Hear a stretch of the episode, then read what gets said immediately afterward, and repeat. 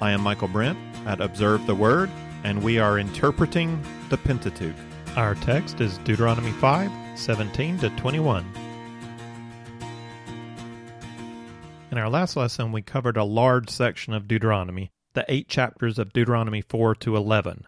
It's the first of two theological exhortation sections in the book, and as an overarching theme, it's a call to covenant obedience. Listen in love. Obey from your heart, for this is life. In this lesson, we're zooming in to consider only five verses. In this context of covenant obedience, we are focusing in on the Ten Commandments. Actually, we're focusing on the second half of the Ten Commandments in this lesson and the first half of the Ten Commandments in our next lesson. We've already recognized in Torah law that at times the bar seems to be set quite low. That's true of the Ten Commandments. Taking this list as the bar for moral perfection, you might be doing pretty well. Now, let me ask you when was the last time you murdered somebody? Was it any time in the last week? Or have, it, have you made it through an entire month? Have you ever heard anyone argue for their own good character this way? Well, I've never killed anybody. Really? You think that's the bar? God is so pleased with you because you've managed to make it through life so far without killing anybody. That's God's standard for good behavior. I can imagine applying that with the next command. Hey, honey, I'm home, and guess what? You'll be pleased with me. I did not commit adultery one time today. Is that the bar my wife sets on our marriage? You know, on a scale from 1 to 10, as long as he doesn't commit adultery, you know, I guess we're at a 10. We're doing good. No, of course the bar is higher. We've already talked about two significantly different functions of Torah law. The Mosaic covenant defines the people of God as a geopolitical entity. Israel is to function as a nation. Therefore, Israel needs a civil code. God gives them a code based on his moral character, but the objective of the code is not to demand God's full moral will. As a civil code, Torah operates as a low bar to minimize the effects of sin and to bring about order in society. The penal code does not apply at all to those who fail to do good. Failure to do good is not criminally punished. The penal code is for those who choose to do bad as long as you're a decent person, you manage to fulfill this civil function of the Torah pretty well. But the Torah is not merely a civil code. Torah law also functions as a call to a much higher standard. We see this in other commands, such as do not covet. Now, that's not so easy. Love your God with all your heart, soul, and might. Love your neighbor. Love the foreigner among you. Be holy as God is holy. Now, the Ten Commandments serve as a moral paradigm for the whole covenant law.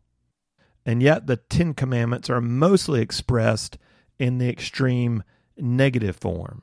It's designed to be enforceable. The civil function to minimize sin and bring about order is most apparent in the Ten Commandments. We have to look closer to understand how these ten general commandments also serve in calling us to the highest of moral standards. We're going to take our cue from Jesus. In the Sermon on the Mount, recorded in Matthew 5 through 7, Jesus provides us with an interpretive approach for understanding the Ten Commandments as a moral continuum.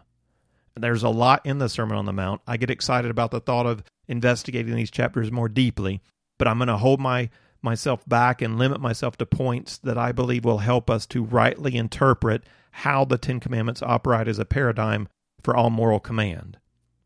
Jesus specifically addresses Torah commands in chapter 5, 21 to 48 of Matthew. He begins with the commands against murder and adultery, which is why we're starting with those commands of murder and adultery. If we back out a little and look at both sides of this section, we pick up on the fact that Jesus is framing his message in opposition to the morality of the Pharisees. Now let's back up to Matthew 5:13 to 16. That's where Jesus says you need to be salt and light. People should see you and see a difference. We encountered the same idea in our last lesson in Deuteronomy 4 6 through 8. Pursue righteousness as a witness to God. This means your righteousness should be visible for others to see, a light on a hill. Now, how are we salt? How are we light? What does that look like? Well, Jesus says in Matthew 5:17, "Do not think I came to abolish the law or the prophets. I did not come to abolish, but to fulfill." We're going to come back to what Jesus means by fulfilling the law, but he set this conversation in terms of the law. And for now, let's move on to what he says about the Pharisees, three verses later in 520. For I say to you that unless your righteousness surpasses that of the scribes and Pharisees, you will not enter the kingdom of heaven. That's a hard saying for Jews listening to Jesus because the Pharisees are known and respected as the religious party that advocates serious religious observance and real moral obedience. Now, how can anybody hope to gain entry into the kingdom of heaven if that requires being even more righteous than the Pharisees. What's going on here is that Jesus is using the Pharisees, the most prominent example of religious legalism, as a contrast to the moral vision he is teaching. Their moral vision is a legalistic vision by which a person enters the kingdom of God by attaining a high righteous standard. And later in chapter 6, Jesus is going to come back to the morality of the Pharisees by targeting their hypocrisy. A person who buys into a legalistic vision of morality loves to be recognized for long spiritual prayers or for giving to the poor, for fasting, for whatever practices are recognized by others as honorable and spiritual.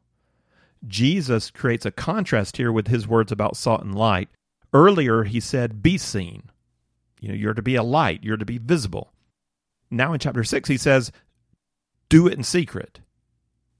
So healthy morality becomes apparent in the way people live and treat each other. Legalism uses ritual and morality as a way to build up the self and providing a way by which human beings attain their own righteousness. Legalism promotes pride and boasting. You've done it. You achieved it you're good by your own works. So hypocrisy becomes a huge temptation in the legalistic system because your identity and sense of importance is based on your own attainment of righteousness. And it's affirmed when others recognize how righteous you are. There's a contrast between the works of righteousness done by the legalist, whose hope is to earn recognition from God and recognition from man, and the works of righteousness promoted by Jesus, which bring honor to God who is working through his people. That kind of morality is supposed to be seen as a light, it's attractive. Jesus has a high vision of righteousness, but it's not based on human achievement. Jesus began his Sermon on the Mount with the Beatitudes. This is the first thing he said Blessed are the poor in spirit. Is the legalist poor in spirit? No. In his eyes, he is rich in spirit. He does not love much because he doesn't believe he needs to be forgiven of much. Jesus next says, Blessed are those who mourn. Over what do they mourn? They mourn over the poverty of spirit. They recognize they are poor in spirit, so they mourn. The woman who came into the house of the Pharisee weeping and washing Jesus' feet with her tears, she mourned at the poverty of her own soul, at the awareness of her own sinfulness. She washed Jesus' feet. She felt dirty. She was cleansed by Jesus. She was forgiven much, so she loved much. We do not feel the need for a Savior, and we do not feel the need for grace until we realize the poverty of our own spirit to the degree that we begin to mourn over our sinful state. If you are satisfied in your religiosity, you don't need grace. Jesus goes on, Blessed are the meek. And that's not the same thing as weak.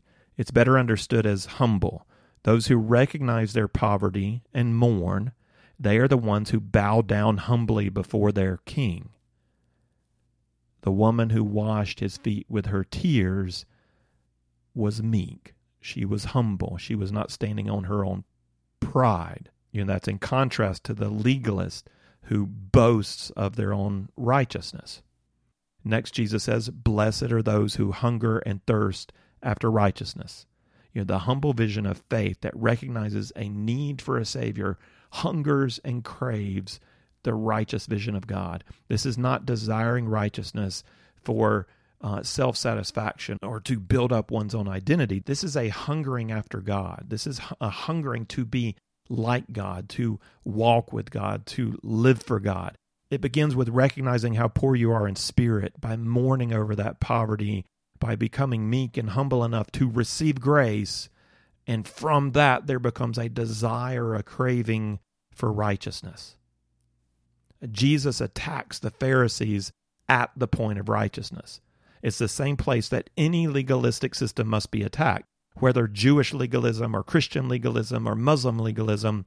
You say that a person must be holy to enter the kingdom of God. We agree.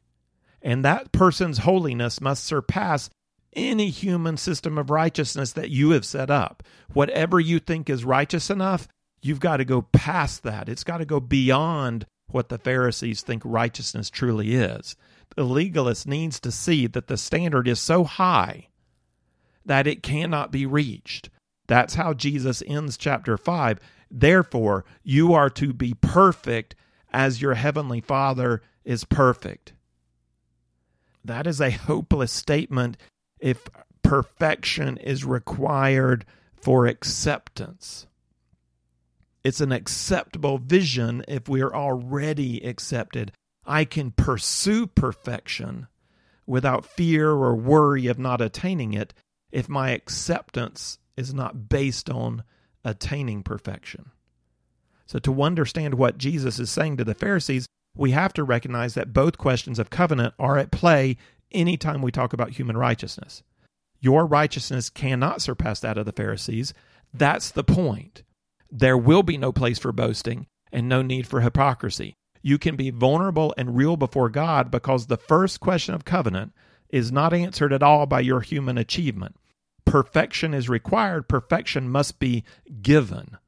Remember the first question of covenant what makes me acceptable or righteous enough to be in relationship with holy God? And Jesus' answer is going to agree with the law and the prophets. As we've seen throughout our series, the law teaches that our acceptability is based 100% on the grace of God. Human legalism cannot get us there. That is a wrong view of the law. The monuments of grace in Torah law are all fulfilled in Jesus. God walking through the covenant sacrifice in Genesis 15.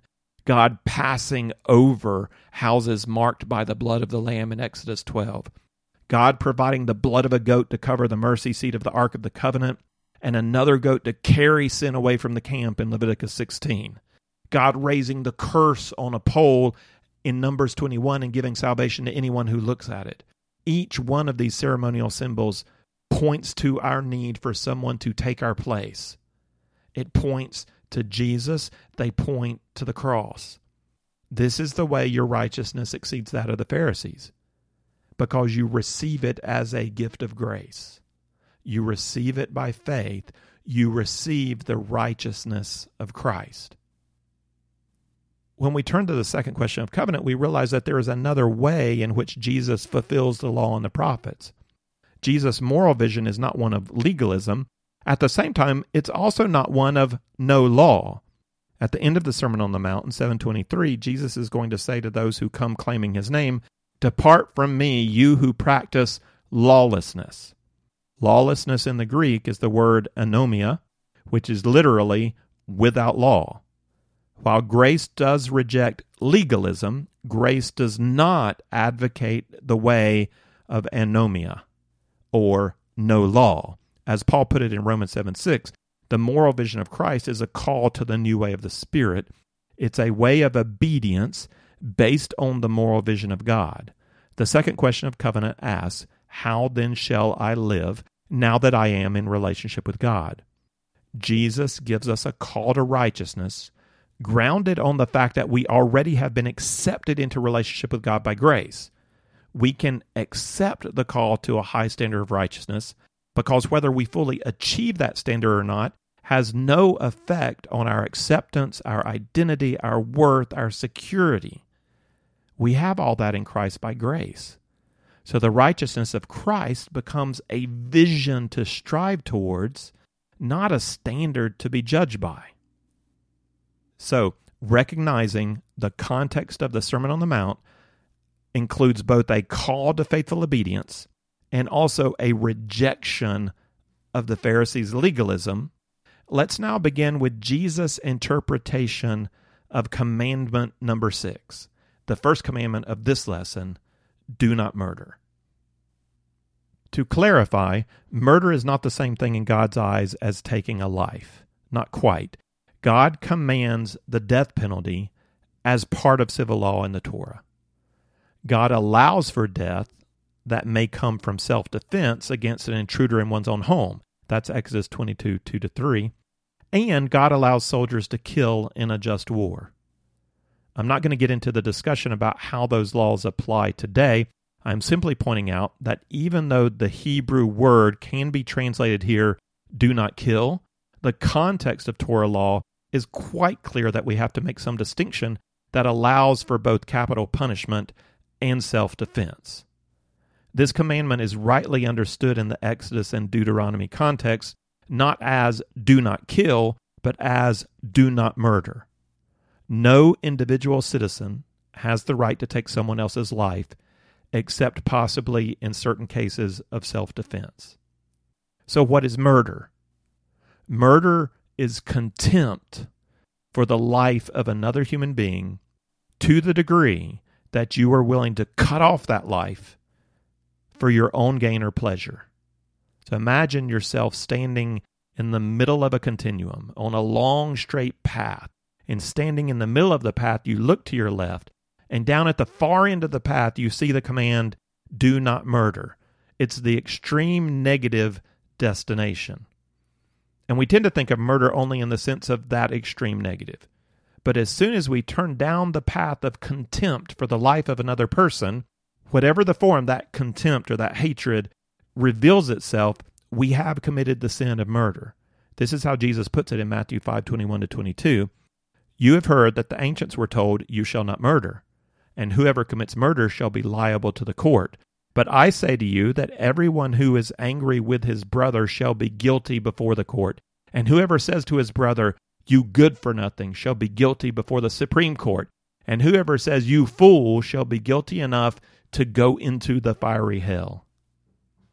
Jesus begins with the civil idea of you shall not murder. If you murder, you're guilty, you're liable before the court. And then he uses that same language of court, but he is he is raising it up to judgment day court. I mean, notice how strong this is. Jesus is not pulling any punches at all. If you are angry, you are guilty. If you call someone names or call someone a fool, you are guilty enough to go to hell. There is no softening this. The wages of sin is death. If you take one step down the path of murder, then you have fallen short of the righteous standard of God you must be judged guilty. You will be separated from God forever. I could ask you again, how are you doing? Have you committed murder this year, this week, today? Have you been angry? Have you shown contempt for another person's life? Have you called somebody in your mind or out loud stupid or worthless or bastard or bitch? Have you done it in your mind? Jesus starts with anger. This is an internal moral state. If you've taken that step in your mind, you may not even have spoken the words out loud, but if you express contempt in your mind, if you've rolled around in your head the choice words you want to say, then according to Jesus, you have broken the law of murder. Thank you, God, for the cross. Thank, what, what hope is there without the cross? Without Jesus taking our place of death, we have no hope, no hope. Thank you that right now we're no longer talking about the first question of covenant, that you've got us covered in grace, that we are saved by the blood of Jesus. We don't stand at the judgment seat, but you push us aside and you take the stand for us. And we are not judged according to our ritual or according to our morality but we are judged by grace, that we stand in the grace of Jesus and we have the righteousness of Jesus. Thank you that we're right now talking about the second question of covenant and not the first question of covenant. The Pharisees need to hear this because they need to be convicted. The legalist needs to be convicted.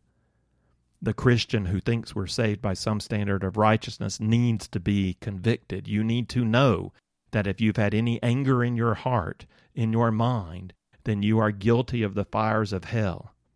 And if you don't get that, then you do not have the right poverty of spirit. You do not understand how poor you are, and you have not begun to mourn, and you have not become meek, and you do not hunger after the righteousness of God, and you will not be filled if you do not get that.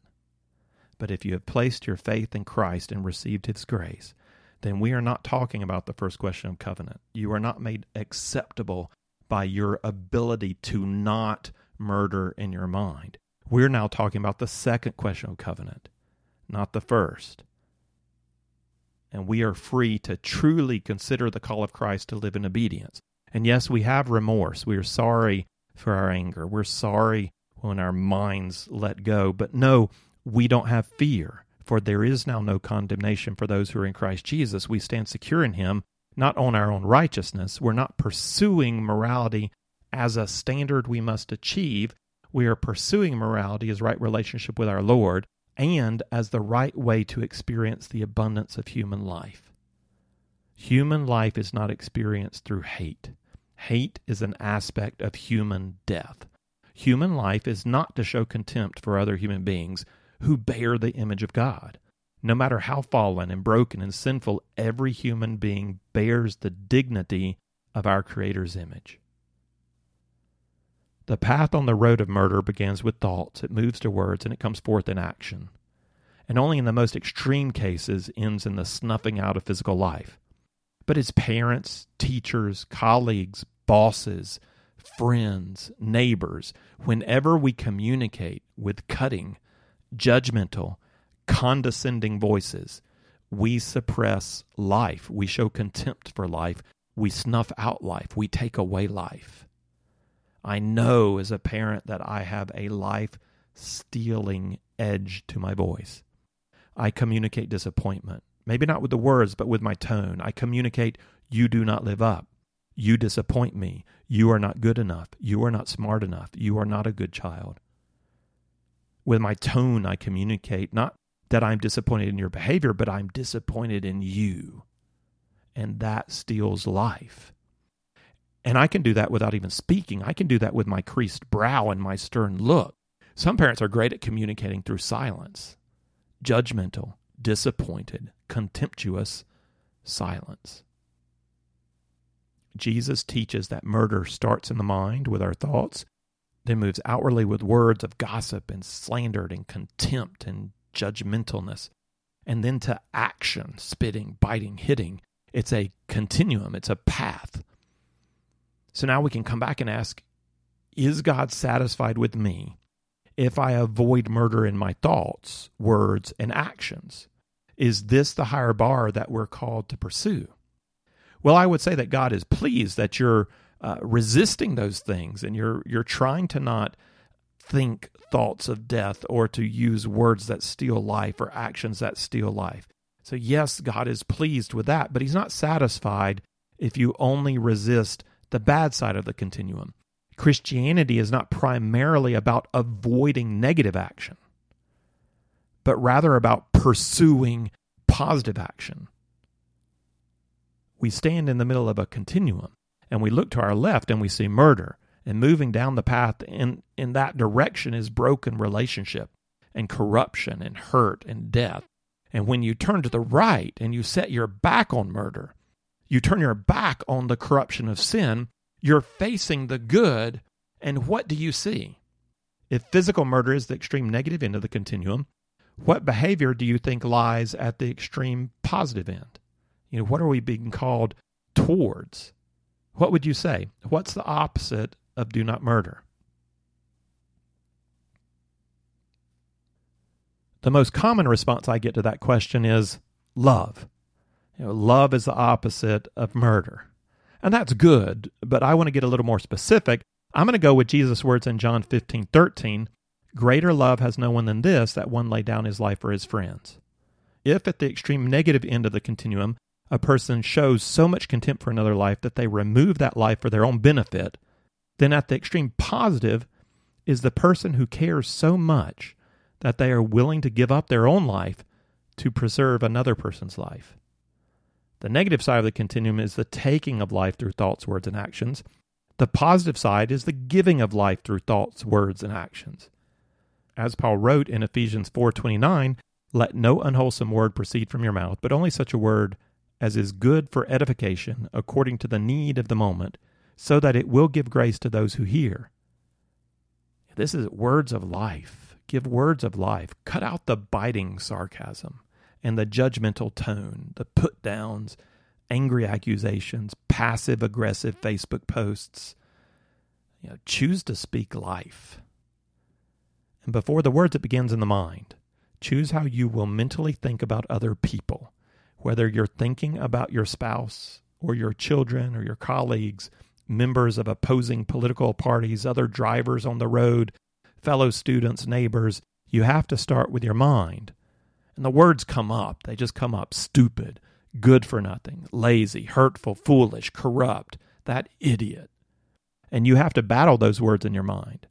I suggest that you start by claiming these truths about that other person. When you're tempted towards contempt, say this He is the image of God, created by God, loved by God, atoned for by God.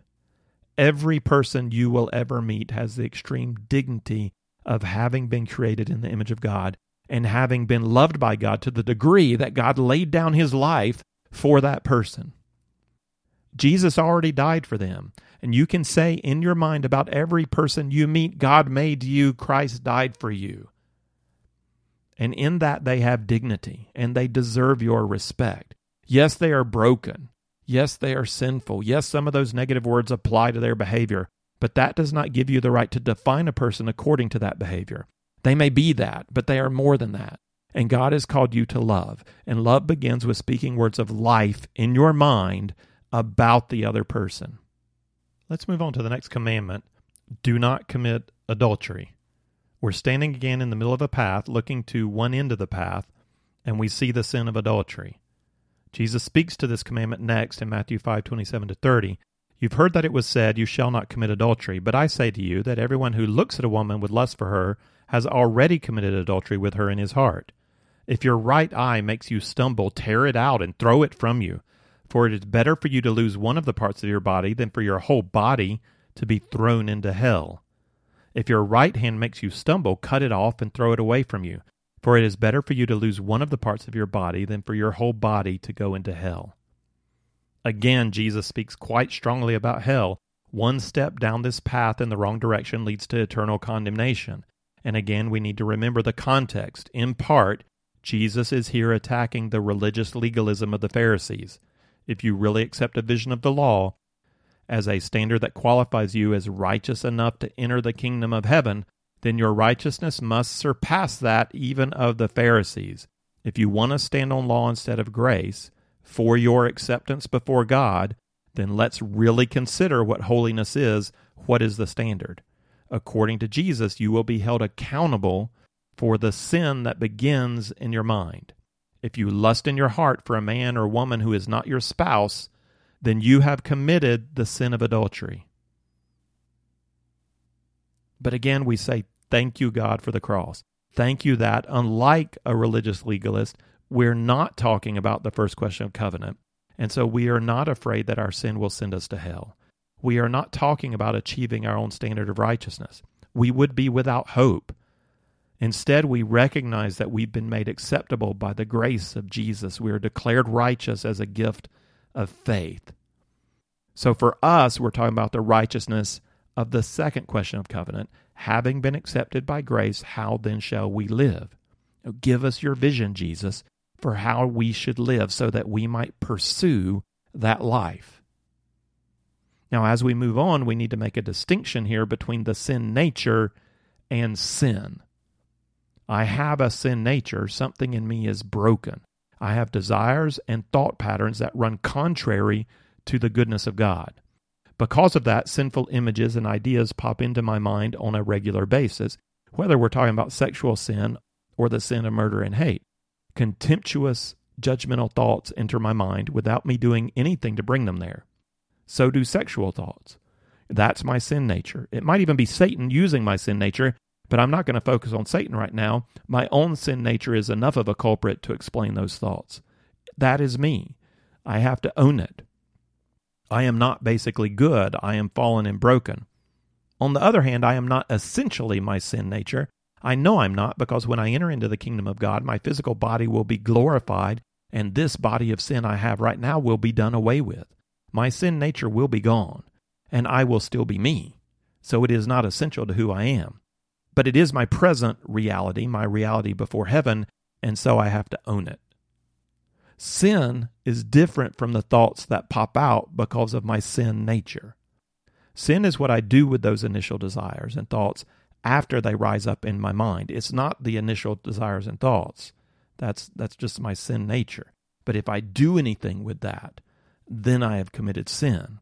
If I see a sexy image online or a pretty woman walking down the street and chemical urges rise up in me and flashing in my mind inappropriate images, then it's at that moment I have a choice to make. That's where I can engage in the battle in my mind. It's what I do with those thoughts that will constitute whether I sin or not.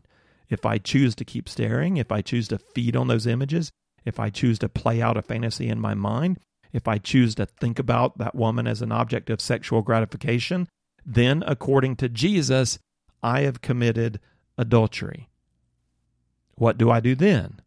Well, I confess it immediately, thank God for his forgiveness, and ask him to dwell in my heart and my mind through the power of the Holy Spirit. I also replace those thoughts with true thoughts. So, as with the temptation towards hate, I find it very helpful to claim the dignity of the woman I'm looking at. Well, first I stop looking.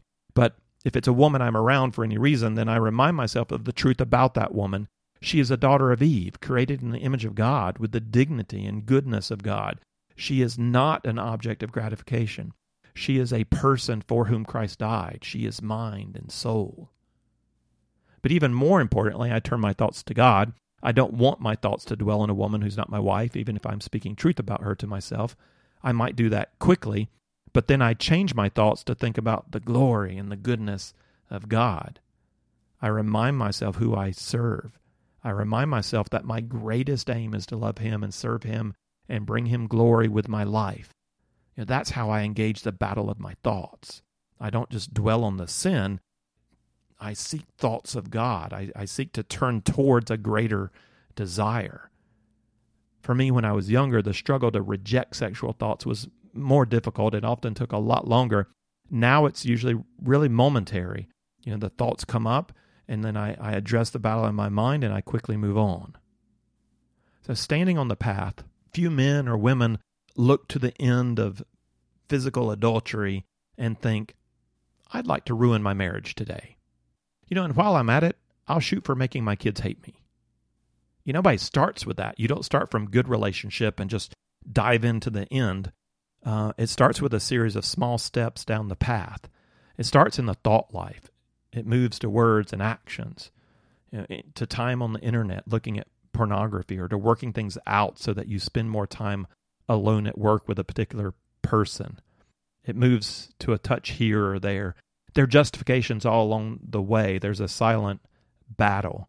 And if anything is shared with a friend, it's usually not shared with a Christian friend. The adulterer, the person going down this road, making these small steps, avoids that kind of person. If anything is said, it's said to someone sure to affirm the justifications already going on in the mind. And then it finally happens. And you have that thought, how did I get here? But you know exactly how you got there. You got there through a series of small steps bolstered by silent self justifications. From a biblical point of view, adultery is not only committed by a married person having sex with someone other than their spouse, anytime you engage in sexual activity with a person who is not your spouse, you're engaging in sexual activity with someone's potential future spouse. Not only are you sinning against God and against your own body, you're sinning against that person's future husband or future wife. And you are sinning against your future husband or your future wife. You are storing up images in your mind that you will eventually take with you into your future marriage bed. The biblical call to sexual holiness is a call to reserve sex for marriage. And marriage is defined as union between a man and a woman. We've covered that idea already in the Law of Moses. It's a vision that continues through the prophets and through the New Testament. Now, again, as with murder, Christianity is not primarily about not doing. The biblical moral vision calls us to turn our backs on adultery, but then turn towards a vision of life that includes sexual intimacy in marriage. We need to turn our eyes towards the other direction of the continuum. So when we turn our backs on adultery and look up the path to the other end, what's the positive stream on the other side of the continuum? What's the positive opposite of do not commit adultery? I like Ephesians 5:25 as a positive opposite. Husbands, love your wives just as Christ also loved the church and gave himself up for her. How did Christ love the church? Well, he he died for her. This is very similar to the positive opposite of our first command, do not murder, but instead um, show love by being willing to lay down your life. But instead of giving up your life for a friend, here it's specifically applied to the marriage relationship, giving up your life for your spouse. And even though as a man I sometimes dream about the glory of diving in front of a bullet to save my damsel in distress, Brenda assures me that she would prefer the everyday giving up of my life over the moment of glory giving up my life. It's a giving up your life by taking out the trash. It's engaging in the partnership of marriage. It includes taking lead um, in the spiritual environment in your home. For the woman, it includes showing respect, holding back negative words, especially in public. It is a giving up of one's own desires in the moment to benefit the life of your spouse. Paul goes on to describe the husband's role in Ephesians 5 as seeking the holiness and sanctity of his wife seeking her growth in Christ, her walk with God, supporting her as she is increasingly conformed into the image of Christ. Paul reminds the husband that this is life. You know, it may feel like you're giving up your life, but in the end, it is a gain of life. You are one body with your wife. And as you give up selfish desires, you really are promoting your own good as you experience marriage the way God designed marriage to be experienced. In your thoughts, in your words, and in your actions. Delight in your wife and seek her good. Delight in your husband and seek his good. If you are dating, this should also be your goal the good of the person you are dating, that they might continue to grow in the image of Christ. You are loving them and preparing them in the purity of a romantic friendship for relationship with their future spouse, whether that future spouse is you or whether you will be handing them off to another brother or sister in Christ. In Matthew 5, Jesus doesn't continue on with the rest of the Ten Commandments after addressing do not murder and do not commit adultery. But we can continue on following his lead. I spent a lot of time on these first two commandments in order to establish the pattern. For every commandment, we can imagine ourselves standing on a path with an extreme negative at one end and a positive opposite at the other end. In both directions, the continuum moves from thoughts to words to actions. We walk with God by turning our back to the negative end, to corruption and death, and by turning towards the positive end, fixing our eyes on health and life. Morality for us is not a standard to achieve, morality is a vision to pursue. And ultimately, it is Jesus standing there at the end of the path, he is our vision for life. We pursue Him by pursuing life according to His vision. Having set this pattern, I'll move more quickly through the next three commands, starting with do not steal. Stealing involves property. It is making a claim on something that's not rightly mine to claim. The claim begins with desire and taking in the mind. It then moves to words, voicing a claim on something that doesn't belong to me. It ends up with the action of stealing. Stealing takes a range of forms, you know, taking property from a person or from a store, pirating software or music, cheating on taxes, taking supplies from from the workplace without asking, not returning money when you notice a clerk has given you the wrong change. Simply put, taking what is not legally yours is stealing. Turning our backs on that, what would you say is the positive opposite of do not steal? If you said give, I agree. I like how Paul states in Ephesians 4:28, he who steals must steal no longer, but rather he must labor, performing with his own hands what is good, so that he will have something to share with one who has need. Giving begins in the mind when we consider ourselves as a steward. You know, what I have has been given to me by God to use in taking care of my family, in building his kingdom, and in caring for people in need. You know, we think in our minds how to help people in need. We advocate with our words, and we give from our own property. We work in part so that we might give.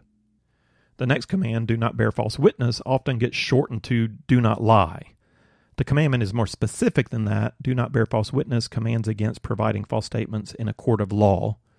As we look down the negative direction of the continuum to that extreme act of standing up in court and lying falsely to the harm of someone else, we can imagine other steps along the way, like lying to a neighbor or parent or teacher or speaking falsely about God. If the negative extreme is lying as a witness, then we might consider the positive extreme as speaking the truth when called to witness. But the positive side requires a positive moral action.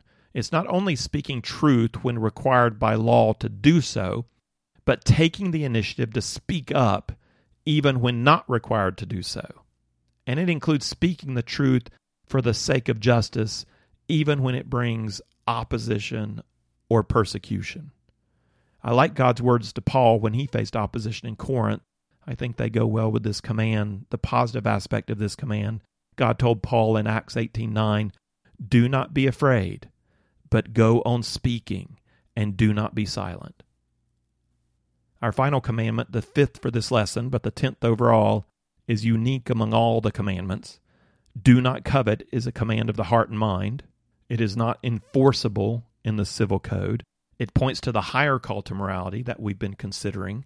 Not only does God hold individuals accountable for murder, adultery, theft, or false witness, all outward actions that can be opposed by a written legal code, but God also held those living under the old covenant accountable to internal morality. We see that with love the Lord your God with all your heart, mind, soul, and strength. We see that with love your neighbor. We are accountable to that inward reality that leads to outward action. And we also see it here in the Ten Commandments with do not covet. This is a longer law. Let's read it in full. Deuteronomy 5:21. You shall not covet your neighbor's wife, and you shall not desire your neighbor's house, his field, or his male servant, or his female servant, his ox, or his donkey, or anything that belongs to your neighbor. To covet is to desire for yourself what does not belong to you. We can imagine the heart of coveting at the beginning of each of the other negative continuums. You know, it's it's not the only heart motive that leads to wrong action, but it's a very common heart motive. Why does the man murder or commit adultery or steal or stand up to bear false witness? All too often he does so out of a coveting heart. It is a primary motive of the human heart, a corruption of the human heart that leads to other sins. The man wants something that is not his. Think of King David what heart motive led him to the sins of adultery and murder and false witness. When we turn our backs on coveting and turn towards the positive side of the continuum, we turn towards thankfulness, a heart of gratitude. If my heart is full of gratitude for what God has given me, then I'm not focused on what I do not have. So that's that's got us faced in the right direction, gratitude or thankfulness. But what is that positive opposite on the extreme positive side of do not covet? I think of Romans 12:15, rejoice with those who rejoice. And my wife Brenda is my model for this. If you are ever to come to me and tell me that you had just won an all expense paid trip to Hawaii for your whole family, I know exactly what my initial thought would be. I want that. I want to go to Hawaii. Why don't I ever get free stuff like that? Brenda's first response would be to jump up and down with you in excitement over the fact that you're going to Hawaii for free. She's not thinking about herself at all. She's rejoicing with you. And not only are we called to be thankful and satisfied with what we have, even further, we're called to rejoice with others for the blessings that they've received. So we're at the end. That was the last of the Ten Commandments. Let's sum up the moral vision of Jesus. You know, one of the challenges in sharing the gospel with other people is that non Christians hear grace as freedom to sin, whereas Christians hear grace as freedom from sin. The difference when we think about our continuum is that the sinful heart wants to get as close as possible to the sin side without crossing the line, while the heart that seeks God turns its back on sin and heads in the other direction, seeing the pursuit of good as equivalent to the pursuit of life. True, one of the reasons this is so hard to explain to people is that true faith is not merely intellectual assent. True faith requires God to do something in your heart. It is spiritual insight that comes from an opening of the eyes of your heart. When God opens the eyes of your heart, you begin to see things differently.